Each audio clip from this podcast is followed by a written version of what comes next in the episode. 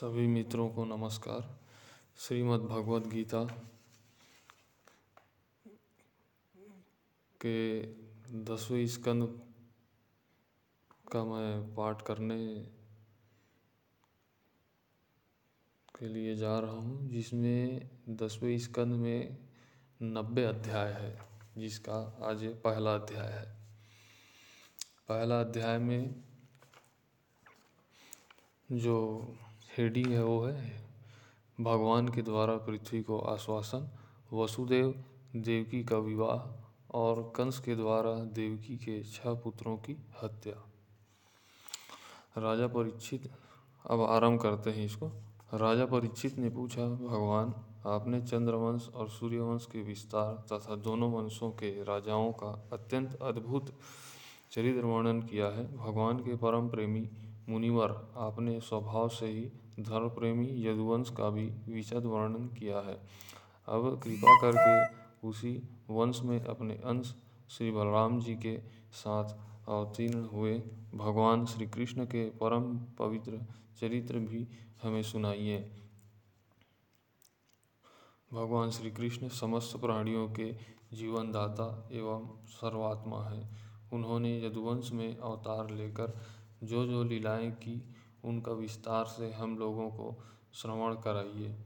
जिनकी तृष्णा की प्यास सर्वदा के लिए बुझ चुकी है, वे जीवन मुक्ति महापुरुष जिसका पूर्ण प्रेम से अतृप्त रहकर गान किया करते हैं। मुमुक्षु जनों को, जो भावरोग का रामबाण औषध है तथा विषयी लोगों के लिए भी उनके कान और मन को परम आह्लाद देने वाला है। भगवान श्री कृष्ण के ऐसे सुंदर सुखद रसीले गुण गुण, गुणानुवाद से पशुघाती अथवा आत्मघाती मनुष्य के अतिरिक्त और ऐसा कौन है जो विमुख हो जाए, जिससे प्रीति न करे? श्री कृष्ण तो मेरे कुल देव ही हैं।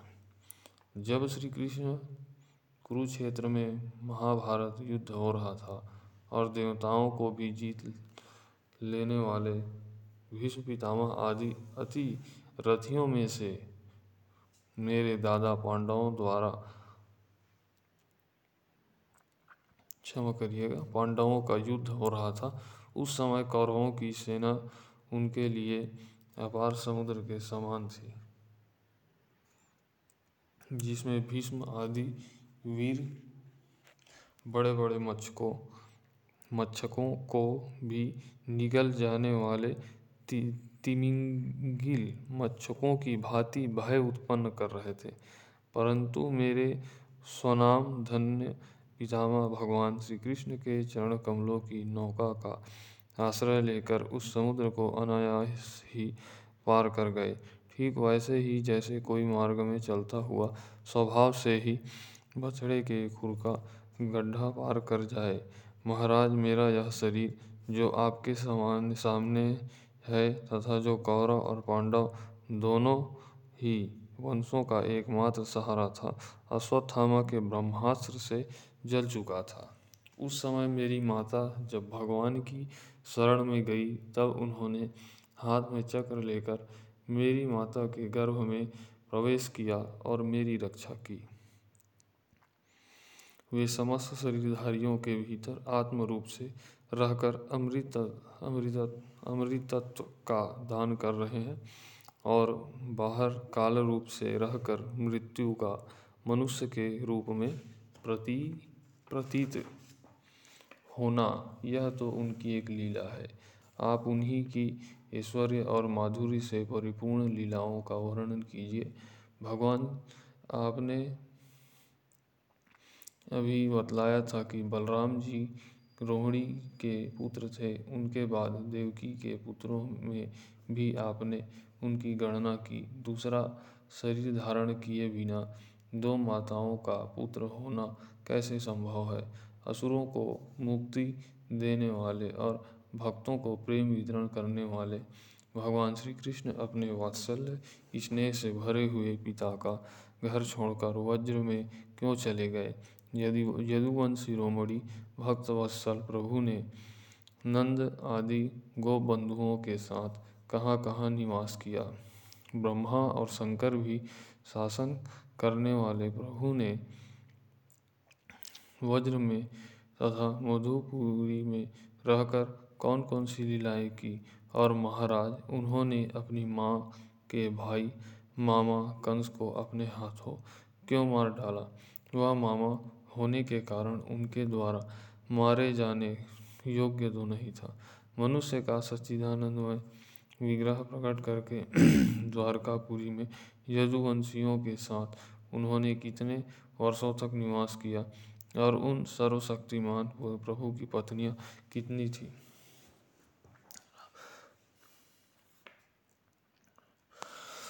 सुने क्षमा करिएगा। मुने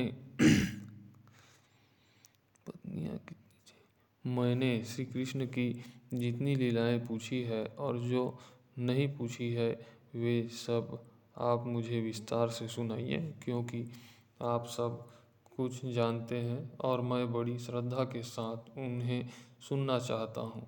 भगवान भगवान, अन्न की तो बात ही क्या? मैंने जल का भी त्याग कर दिया है, फिर भी वह असह्य भूख प्यास जिसके कारण मैंने मुनि के गले में मृत सर्प डालने का अन्याय किया था। मुझे तनिक भी नहीं सता रहा है, क्योंकि मैं आपके आपके मुख कमल से झरती हुई भगवान की सुधामयी लीला कथा का पान कर रहा हूँ। सूत जी कहते हैं, सौनक जी, भगवान के प्रेमियों में अग्रगण्य एवं सर्वज्ञ श्री सुखदेव जी महाराज ने परीक्षित का ऐसा समीचीन प्रश्न सुनकर सुनकर उनका अभिनंदन किया और भगवान श्री कृष्ण की उन लीलाओं का वर्णन प्रारंभ किया, जो समस्त कलिमल, कलिमलों को सदा के लिए धो डालती है। श्री सुखदेव जी ने कहा, भगवान के लीला रस के रसिक राजर से तुमने जो कुछ निश्चय किया है, वह बहुत ही सुंदर और आदरणीय है, क्योंकि सबके हृदय आराध्य श्री कृष्ण की लीला कथा श्रवण करने में तुम्हें सहज एवं सुदृढ़ प्रीति प्राप्त हो गई है।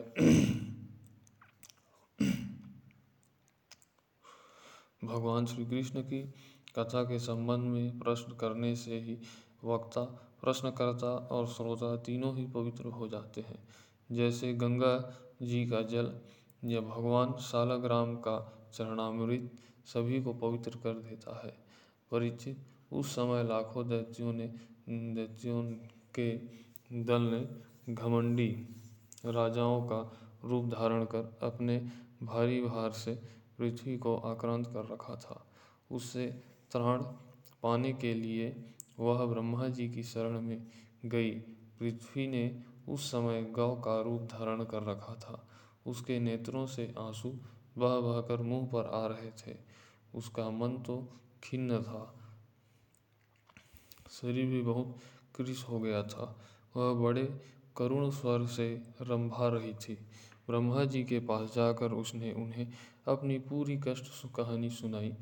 ब्रह्मा जी ने बड़ी सहानुभूति के साथ उसकी दुख गाथा सुनी। उसके बाद भगवान शंकर स्वर्ग के अन्याय स्वर्ग के अन्याय प्रमुख देवता तथा गौ के रूप में आई हुई पृथ्वी को अपने साथ लेकर क्षीर सागर के तट पर गए। भगवान देव भगव भगवान देवताओं के भी अब आराध्य देव हैं। वे अपने भक्तों की समस्त अभिलाषाएँ पूर्ण करते हैं। उनके समस्त क्लेशों को नष्ट करते हैं। वे ही जगत के एकमात्र स्वामी हैं। क्षीर सागर के तट पर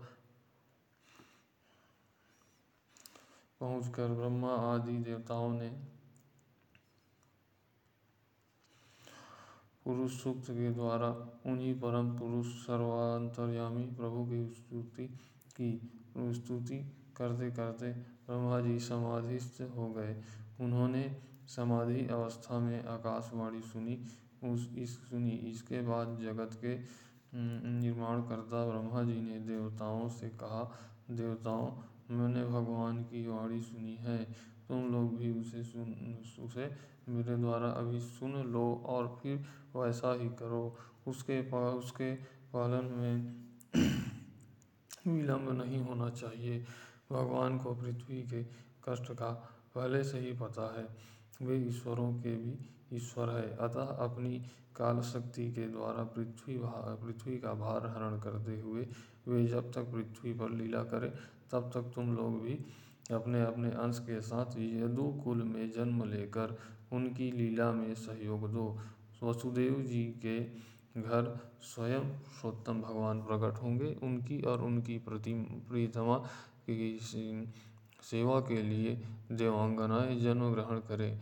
स्वयं प्रकाश भगवान शेष भी, जो भगवान की कला होने के कारण अनंत है। अनंत का अंश भी अनंत ही होता है। और उनके, और जिनके सहस्त्र मुख है, भगवान के प्रिय कार्य करने के लिए उनसे पहले ही उनके बड़े भाई के रूप में अवतार ग्रहण करेंगे। भगवान की वह ईश्वर शालिनी योग माया भी, जिसने सारे जगत को मोहित कर रखा है उनकी आज्ञा से उनकी लीला के कार्य संपन्न करने के लिए अंश रूप से अवतार ग्रहण करेंगी। श्री सुखदेव श्री सुखदेव जी कहते हैं, परिचित प्रजापतियों के स्वामी भगवान ब्रह्मा जी ने देवताओं को इस प्रकार आज्ञा दी और पृथ्वी को समझा बुझाकर ढांढस बंधाया। इसके बाद वे अपने परम धाम को चले गए। प्राचीन काल में यदुवंशी राजा थे सुरसेन। वे मथुरापुरी में रहकर माथुर मंडल और सुरसेन मंडल का राज्य शासन करते थे। उसी समय से मथुरा की समस्त यदुवंशी नरपतियों की राजधानी हो गई थी। भगवान श्री हरि सर्वदा वहाँ विराजमान रहते हैं। एक बार मथुरा में सूर के पुत्र वसुदेव जी विवाह करके अपनी नवविवाहिता पत्नी देवकी के साथ घर जाने के लिए रथ पर सवार हुए। उग्रसेन का लड़का था कंस। उसने अपनी चचेरी बहन देवकी को प्रसन्न करने के लिए उसके रथ के घोड़ों की रास पकड़ ली।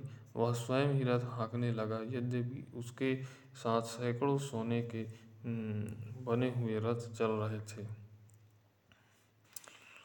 देवकी के पिता थे देवक। अपनी पुत्री पर उनका बड़ा प्रेम था।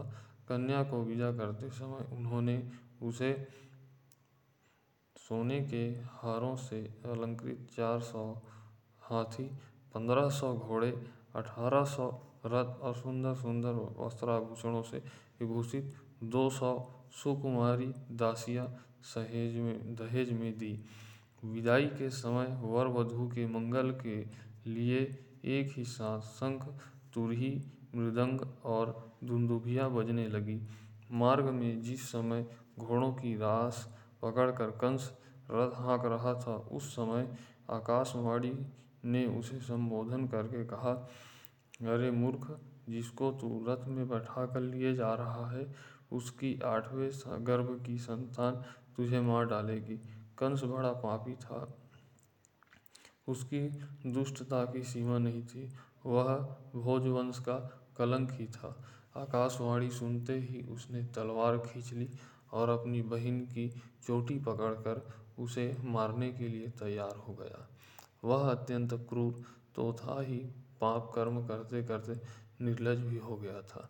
उसका यह काम देखकर महात्मा वसुदेव जी उसको शांत करते हुए बोले, वसुदेव जी ने कहा, राजकुमार, आप भोजवंश के होनहार वंशधर तथा अपने कुल की कीर्ति बढ़ाने वाले हैं। बड़े बड़े बड़े बड़े सूरवीर आपके गुणों की सराहना करते हैं। इधर यह एक दो इसी दूसरे की बहिन और तीसरे यह विवाह का शुभ अवसर। ऐसी पर, ऐसी स्थिति में आप इसे कैसे मार सकते हैं? वीरवर जो जन्म लेते हैं, उनके शरीर के साथ ही मृत्यु भी उत्पन्न होती है। आज हो या सौ वर्ष के बाद, जो प्राणी है, उसकी मृत्यु होगी ही। जब शरीर का अंत हो जाता है, तब जीव अपने कर्म के अनुसार दूसरे शरीर को ग्रहण करके अपने पहले शरीर को छोड़ देता है। उसे विवश होकर ऐसा करना पड़ता है। जैसे चलते समय मनुष्य एक पैर जमाकर ही दूसरा पैर उठाता है, और जैसे जो किसी अगले तिनके को पकड़ लेता है।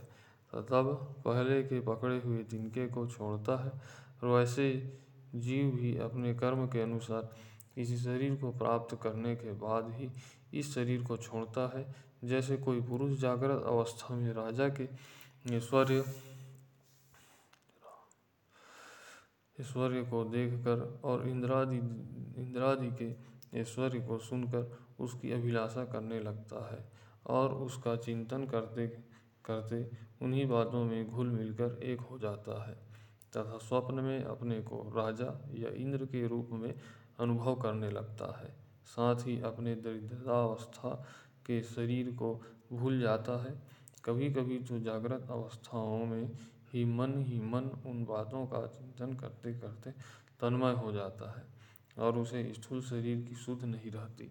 वैसे ही जीव कर्मकृत कामना और कामनाकृत कर्म के वश होकर दूसरे शरीर को प्राप्त हो जाता है और पहले शरीर को भूल जाता है। जीवन मन जीव का मन अनेक विकारों का पुंज है।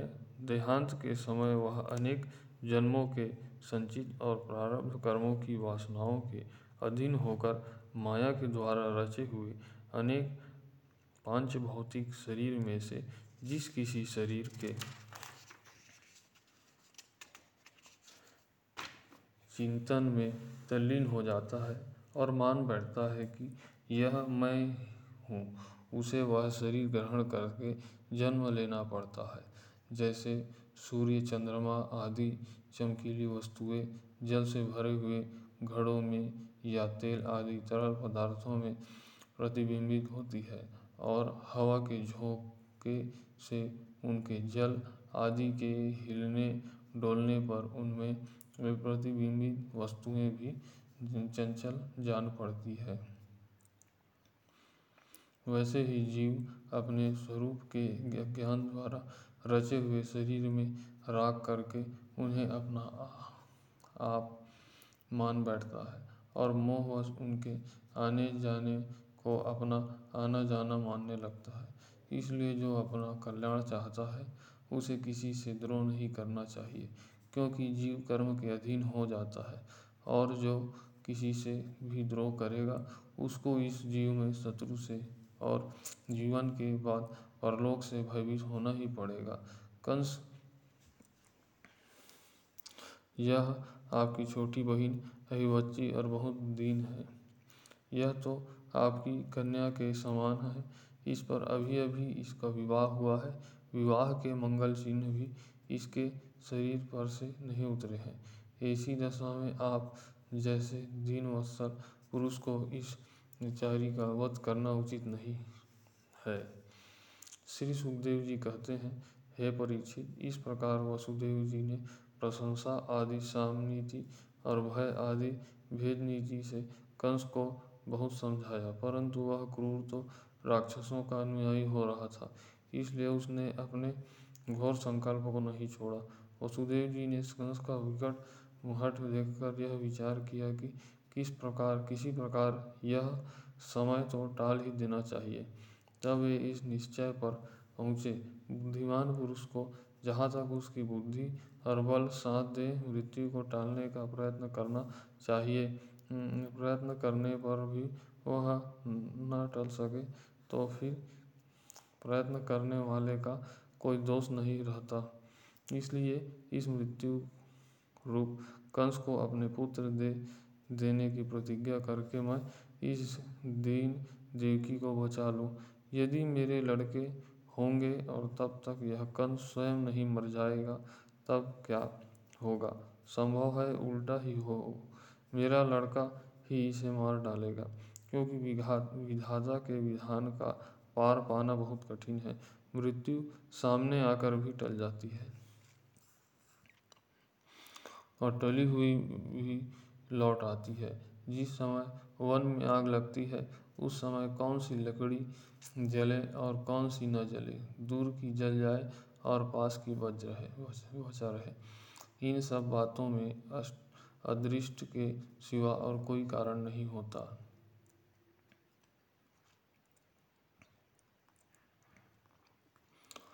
वैसे ही किस प्राणी का कौन सा शरीर बना रहेगा और किस हेतु से कौन सा शरीर नष्ट हो जाएगा, इस बात का पता लगाना बहुत ही कठिन है। अपनी बुद्धि के अनुसार ऐसा निश्चय निश्चय करके वसुदेव जी ने बहुत सम्मान के साथ पापी कंस की बड़ी प्रशंसा की। परिचित कंस बड़ा क्रूर और निर्लज था। अतः ऐसा करते समय वसुदेव जी के मन में बड़ी पीड़ा भी हो रही थी। फिर भी उन्होंने ऊपर से अपने मुख कमल को प्रफुल्लित करके हँसते हुए कहा, वसुदेव जी ने कहा, सौम्य, आपको देवकी से तो कोई भय है नहीं। जैसा कि आकाशवाणी आकाशवाणी ने कहा है, भय है पुत्रों से, सौ इसके, सो इसके पुत्र मैं आपको लाकर सौंप दूँगी, सौंप दूँगा। श्री सुखदेव जी कहते हैं परीक्षित कंस जानता था कि वसुदेव जी के वचन झूठे नहीं होते, और उन्होंने जो कुछ कहा है वह युक्ति संगत भी है। इसलिए उसने अपनी बहन देवकी को मारने का विचार छोड़ दिया। इससे वासुदेव जी बहुत प्रसन्न हुए और उसकी प्रशंसा करके अपने घर चले आए। देवकी बड़ी सची साध्वी थी। सारे देवता उसके शरीर में निवास करते थे। समय आने पर देवकी के गर्भ से प्रतिवर्ष एक एक करके आठ पुत्र तथा एक कन्या उत्पन्न हुई। पहले पुत्र का नाम था कीर्तिमान। वसुदेव जी ने उसे लाकर कंस को दे दिया। ऐसा करते समय उन्हें कष्ट तो अवश्य हुआ, परंतु उससे भी बड़ा कष्ट उन्हें इस बात का था कि कहीं मेरे वचन झूठे न हो जाए। परीक्षित सत्य संत पुरुष बड़े से बड़ा कष्ट भी सह लेते हैं। ज्ञानियों को किसी बात की अपेक्षा नहीं होती। नीच पुरुष बुरे से बुरा काम भी कर सकते हैं और जो निजेंद्री है, उन्होंने भगवान को हृदय में धारण कर रखा है। वे सब कुछ त्याग सकते हैं। जब जब कंस ने देखा कि वसुदेव जी का अपने पुत्र के जीवन और मृत्यु में मृत्यु में समान भाव है और वे सत्य में पूर्ण निष्ठावान भी है, तब वह बहुत प्रसन्न हुआ और उनसे हंसकर बोला, वसुदेव जी, आप इस नन्हे से सुकुमार बालक को ले जाइए। इससे मुझे कोई भय नहीं है। क्योंकि आकाशवाणी ने तो ऐसा कहा था कि देवकी के आठवें गर्भ से उत्पन्न संतान के द्वारा मेरी मृत्यु होगी वसुदेव जी ने कहा, ठीक है। और वह उस बालक को लेकर वे लौट आए। परंतु उन्हें मालूम था कि कंस बड़ा दुष्ट है और उसका मन उसके हाथों में नहीं है। वह किसी क्षण बदल सकता है, इसलिए उन्होंने उसकी बात पर विश्वास नहीं किया। परीक्षित इधर भगवान नारद कंस के पास आए और उससे बोले कि कंस वज्र में रहने वाले नंद आदि गोप उनकी स्त्रियाँ, वसुदेव आदि वंशी, यादव, देवकी आदि, यदुवंश की स्त्रियाँ नंद, वसुदेव दोनों के सजाती बंधु बांधव और सगे संबंधी सब के सब देवता है, जो इस समय तुम्हारी सेवा कर रहे हैं। वे भी देवता ही हैं। उन्होंने यह भी बतलाया कि दैत्यों के कारण पृथ्वी का भार बढ़ गया है। इसलिए देवताओं की ओर से अब उनके वध की तैयारी की जा रही है। जब देवर्षि नारद इतना कहकर चले गए, तब कंस को यह निश्चय हो गया कि यदुवंशी देवता है और देवकी के गर्भ से विष्णु भगवान ही मुझे मारने के लिए पैदा होने वाले हैं। इसलिए उसने देवकी और वसुदेव को हाथ कड़ी बेड़ी से जकड़ कर कैद में डाल दिया और उनसे, उन दोनों से जो जो पुत्र होते गए, उन्हें वह मारता गया। उसे हर बार यह शंका बनी रहती कि कहीं विष्णु ही उस बालक के रूप में न आ गया हो। परीक्षित पृथ्वी में यह बात प्रातः, प्रायः देखी जाती है कि पहले प्राणों का ही पोषण करने वाले लोभी राजा अपने स्वार्थ के लिए माता पिता, भाई बंधु और अपने अत्यंत हितैषी इष्ट मित्रों की भी हत्या कर डालते हैं। कंस जानता था कि मैं पहले कालनेमी असुर था और विष्णु ने मुझे मार डाला था। इससे उसने यदुवंशियों से घोर विरोध ठान लिया। कंस बड़ा बलवान था। उसने यदुभोज और अंधक वंश के अधिनायक